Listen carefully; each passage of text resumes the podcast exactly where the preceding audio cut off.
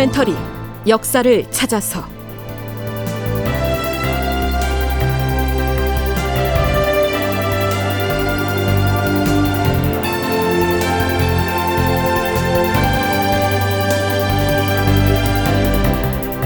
제 1180편 인조의 고민 붕당을 어찌할 것인가.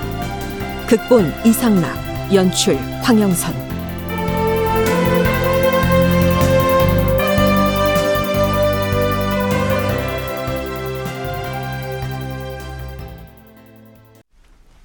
여러분 안녕하십니까?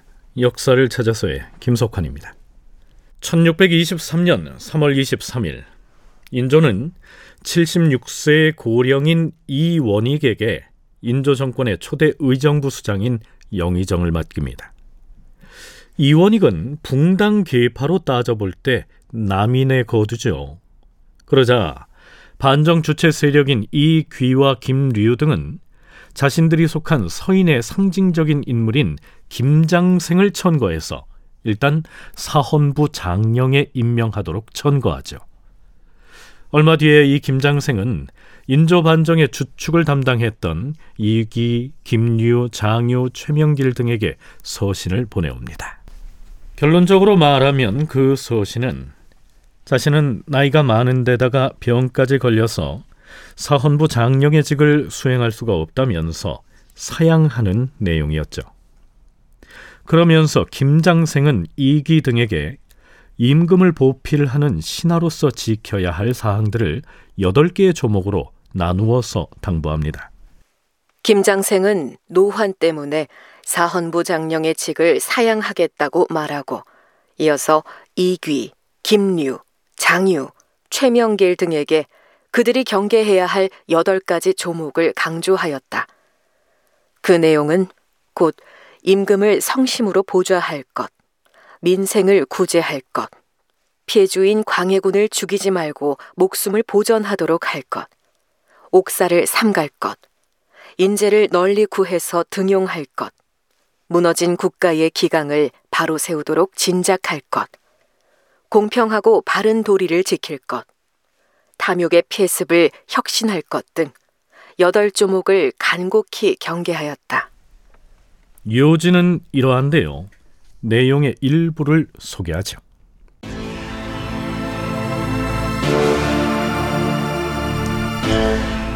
국가가 불행하여 불충한 신하들이 날뛰므로써 200년의 예의지국이 금수의 지경으로 빠질 위기에 처했소서.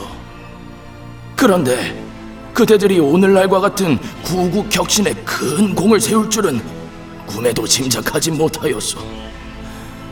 그대들은 이미 땅에 떨어진 기강을 바로잡고 망해가는 국군을 부지하였으니 이는 실로 불세출에 의거라 할 것이오. 그러나 모든 일은 시작이 어려운 것이 아니고 유종의 미가 어려운 것이니 반드시 매사를 바르게 처리하여 민심이 흡족하도록 노력해야 할 것이오.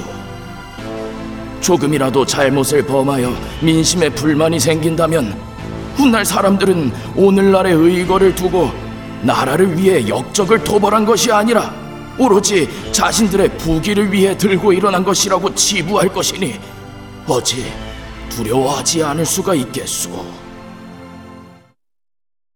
그러면서 김장생은 광해군 때의 폐정과 학정을 조목조목 열거하고 앞에서 거론했던 그 여덟 조목들을 잘 지켜나가기를 당부합니다. 그리고 이렇게 소신을 맺습니다. 내 나이가 여든에 가깝고 보니 두 귀로 말을 잘 알아들을 수가 없소. 내가 일찍부터 조정에 있었다 하더라도 오히려 그만두고 물러나야 할 처지인데 더구나 어찌 몸을 부축받고 다니면서 다시 벼슬의 반열에 설 수가 있겠소.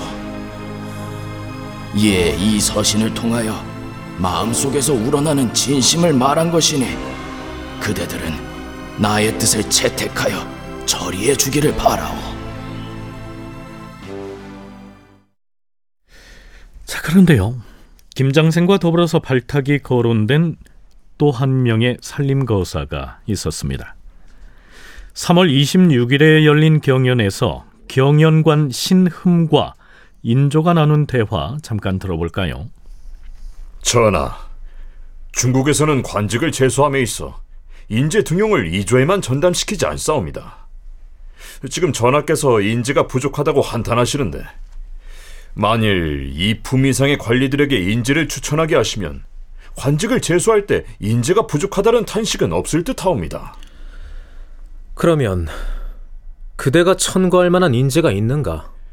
신이 들은 바로는 영남에 장현광이라는 사람이 있는데 초야에서 글을 읽어온 사람으로서 고결한 인품을 지녔기로 평판이 자자한 인물이옵니다.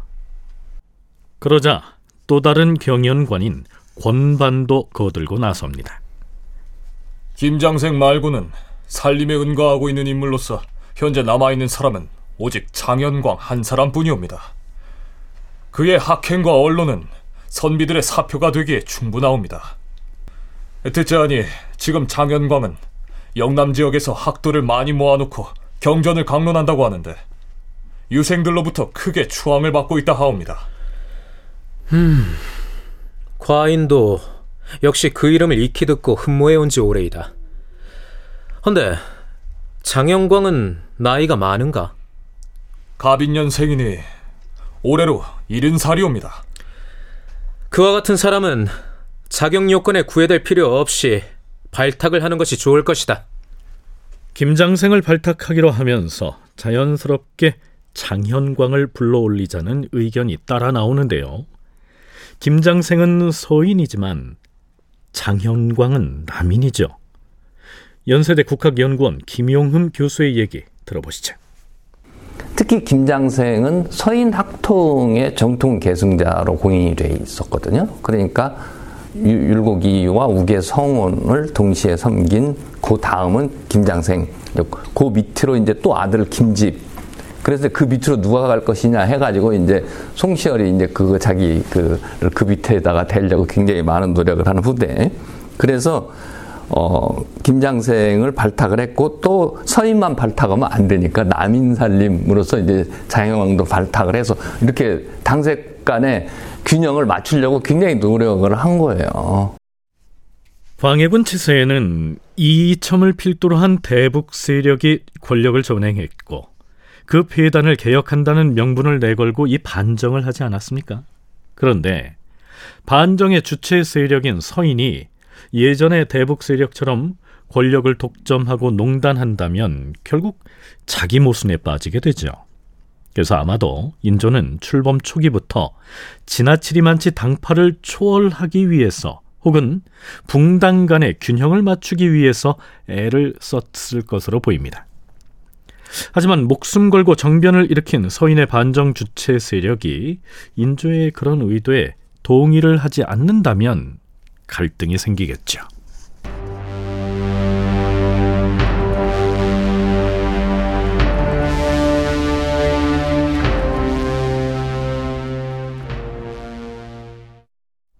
인조 원년 4월 11일에 열렸던 경연에서 아니나 다를까 반정 주체 세력의 수장이라고 할 수 있는 이귀와 국왕인 인조 사이에 미묘한 의견 차이가 불거집니다. 엉뚱하게도 서인이었던 송강 정철에 관한 일 때문이었죠. 참고로 이 조선의 왕들은 매일 신하들과 모여서 경전을 공부하고 현안 문제를 토론하는 경연을 열죠. 우리가 이전에 따로 살펴봤듯이 광해군은 경연을 좀 열어달라는 신하들의 집요한 요청에도 불구하고 재위 기간 내내 거의 경연을 열지 않고 거부해 왔습니다. 그래서 학자들 중엔 말년에 광해군이 신하들로부터 극심한 따돌림을 당했던 데엔 평소 경연을 무시했던 것도 한 요인이 됐을 거라고 분석하기도 합니다. 그런데요. 인조는 그와 달리 거의 매일 경연에 참여한 것으로 실록에 나타납니다. 지금부터 경연의 현장으로 가보시죠. 인조 원년 4월 11일 아침 임금이 창경궁 문정전에서 열린 조강에 참여하여 논어를 강론하였다. 이때 특진관으로 참석한 이귀가 아뢰었다. 주상 전하, 김장생과 장현광은 모두 초야에서 독수하던 인물이므로 다시 대궐로 불러 올려서 그들의 풍부한 경험과 지식을 가지고 자문에 응하게 하신다면 주상 전하께서 정사를 살피는 데에 큰 도움이 될 것이옵니다. 음, 장영광과 같은 인물들을 불러서 오게만 할 수 있다면 반드시 도움되는 바가 있을 것이오. 자, 그런데 이 귀는 여기서 다소 엉뚱한 얘기를 꺼냅니다. 전하, 송강 정철은 일생 동안 청백과 충직을 자임했던 인물이옵니다. 하운데 그에게 최영경을 모살했다는 누명을 씌웠기 때문에 현재까지 그 이름이 죄적에 올라 있사옵니다. 이는 모두 원통하게 여기고 있는 사항임에도 아직까지 신원을 받지 못하였으니 이는 지극히 억울한 일이옵니다. 뿐만 아니라 성우는 임금이 탄 어가를 호종하지 않았다는 이유로 죄를 추궁당했사옵니다. 그가 지은 죄도 없이 무고를 당했던 곡절에 대해서는 여러 신료들이 이미 진단한 적이 있으니 주상 전하께서는 통촉하고 계실 것이옵니다. 성운이 임종할 때에 그 아들 성문준에게 나는 전하께 죄를 지은 몸이니 나를 장사 지낼 때에 띠풀을 엮어서 관을 덮되 석회는 쓰지 말도록 하라. 이렇게 유언을 하였다고 하니 그는 자기 허물을 충분히 반성함으로써 군자의 도리를 다했다고 생각하옵니다. 그러니 정철과 성혼을 신원해야 한다. 즉 억울하게 뒤집어 쓴 죄를 씻고 명예 회복을 시켜줘야 한다. 이런 주장이죠. 참고로 정철과 성혼은 예전에 매우 강경한 서인 세력의 지도자들이었습니다. 자, 반정을 주도해서 이끌었던 이 귀가 경연 자리에서 갑작스럽게 이런 주장을 내놨는데요. 인조의 반응은 어땠을까요? 과인의 생각으로는 옳고 그른 것을 막론하고 지금 편당의 일은 절대로 말하지 않아야 한다고 생각하는 바이오. 자, 이 상황을 동북아 역사재단 장정수 연구위원은 이렇게 설명합니다. 이제 인조는 서인의 김장생, 남인의 장영광 동시에 초치를 해요. 그러니까 이것도 아마 당색을 구분하지 않겠다라는 의지의 표명일 겁니다. 그러니까 서인의 김장생만 부른 게 아니라 남인 계열의 삼인들 살림을 같이 불러 올린 거거든요. 근데 이 발언은 서인계인 이기가 정철의 무고함을 꺼내 들었던 거죠. 나중에 기초국사 이후에 그러니까 정철이 뭐랄까 서인의 영수로서 크게 처벌을 받은 적이 있잖아요. 그래서 그것을 신원해 달라는 식으로 얘기를 꺼내니까 인조는 거기서 이마당에 그 얘기를 꺼내는 것은 부적절하다라고 생각을 했던 것 같고 가장 믿는 신하 중에 하나인 이기가 그 얘기를 꺼냈으니 또 이 서인들은 자기들이 원하는 것도 이제 벌써 얘기를 하는구나라고 생각했던 것 같고 비록 서인 세력이 주축이 돼서 반정이 성공했고 그 덕분에 인조가 왕위에 오르긴 했지만 가능하면 한쪽으로 치우치지 않고 인재를 고루 등용했다는 평판을 듣기 위해서 이렇게 고군분투하고 있는 마당에 갑자기 이 귀가 옛 서인의 영수였던 정철과 성훈에 대한 신원 문제를 들고 나오자 인조는 기분이 언짢았겠죠. 벌써부터 서인들의 세상이라고 자신들의 당파를 챙기는 일에 매달린다면 이 반정의 명분은 과연 어떻게 될 것인가 이런 우려도 했을 것이고요.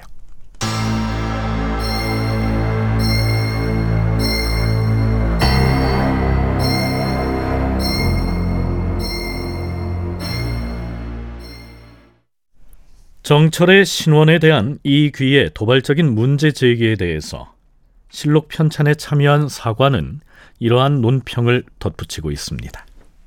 사신은 논한다.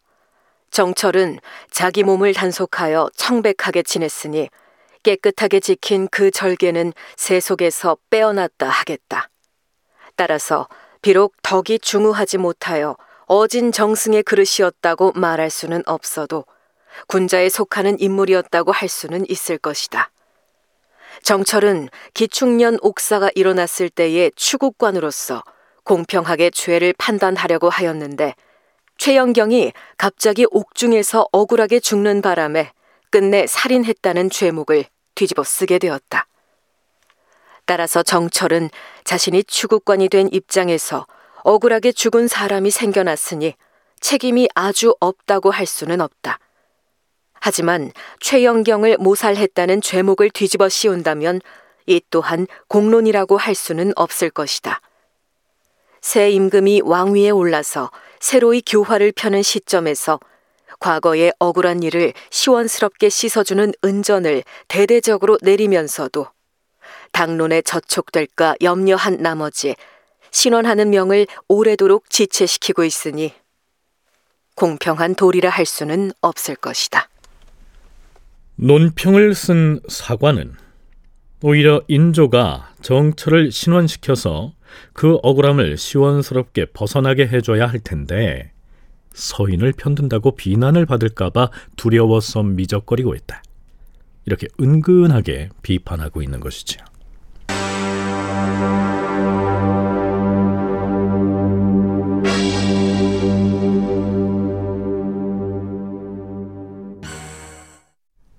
자, 이날 경연 자리에서 인조는 특정 붕당을 편드는 편당의 일은 절대로 입 밖에 꺼내지 말라고 못 받고 나서자 홍문관의 경연 검토관 조희일은 이렇게 말합니다.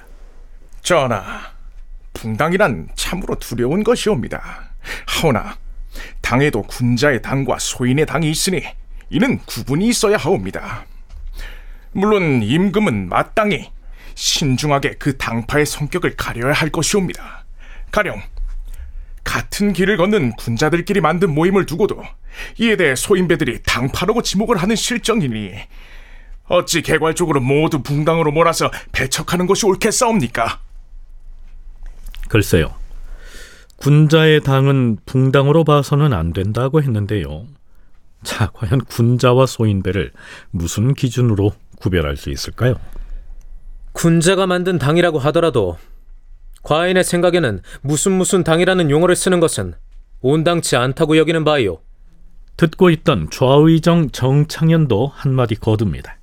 음, 주상 전하께서 당이라는 글자를 쓰는 것 자체가 온당치 않다고 여기시니 신이 생각하기에는 이것이야말로 국가의 큰 복이라 하겠사옵니다.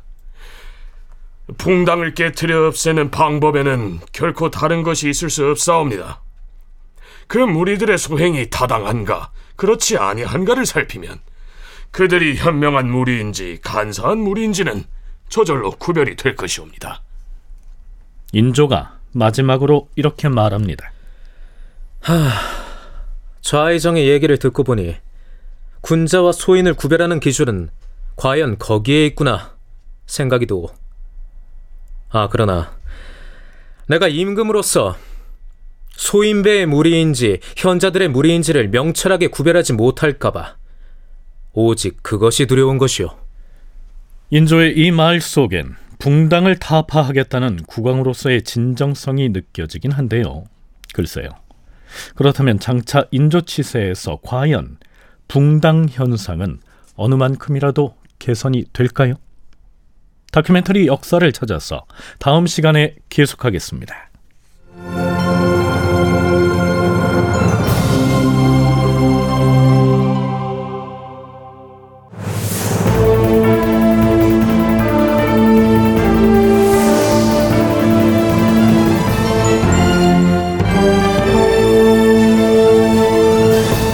다큐멘터리 역사를 찾아서 제 1180편 인조의 고민 붕당을 어찌할 것인가 이상락 극본 황영선 연출로 보내드렸습니다.